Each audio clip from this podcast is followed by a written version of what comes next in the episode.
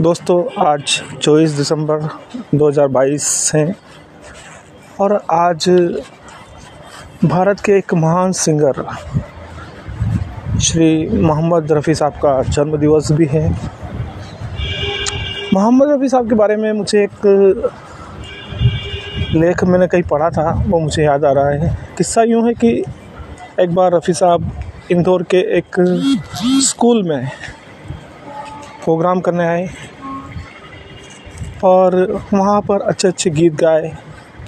उनके साथ में एक बहुत ही बढ़िया सिंगर आदरणीय श्री महेंद्र कपूर साहब भी थे। और जब प्रोग्राम ख़त्म हुआ तो वो लोग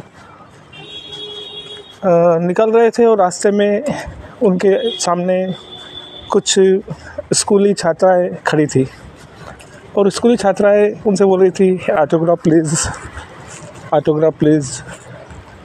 मोहम्मद रफ़ी साहब महेंद्र कपूर साहब से बोले कि ये बच्चे क्या मांग रहे हैं, इनको आप दे दीजिए। फिर महेंद्र कपूर साहब ने उन बच्चों की डायरी में मोहम्मद रफ़ी लिख कर दिया। तो इतने सीधे साधारण इंसान थे मोहम्मद रफ़ी साहब, तो उनको जन्मदिन की हार्दिक बधाई।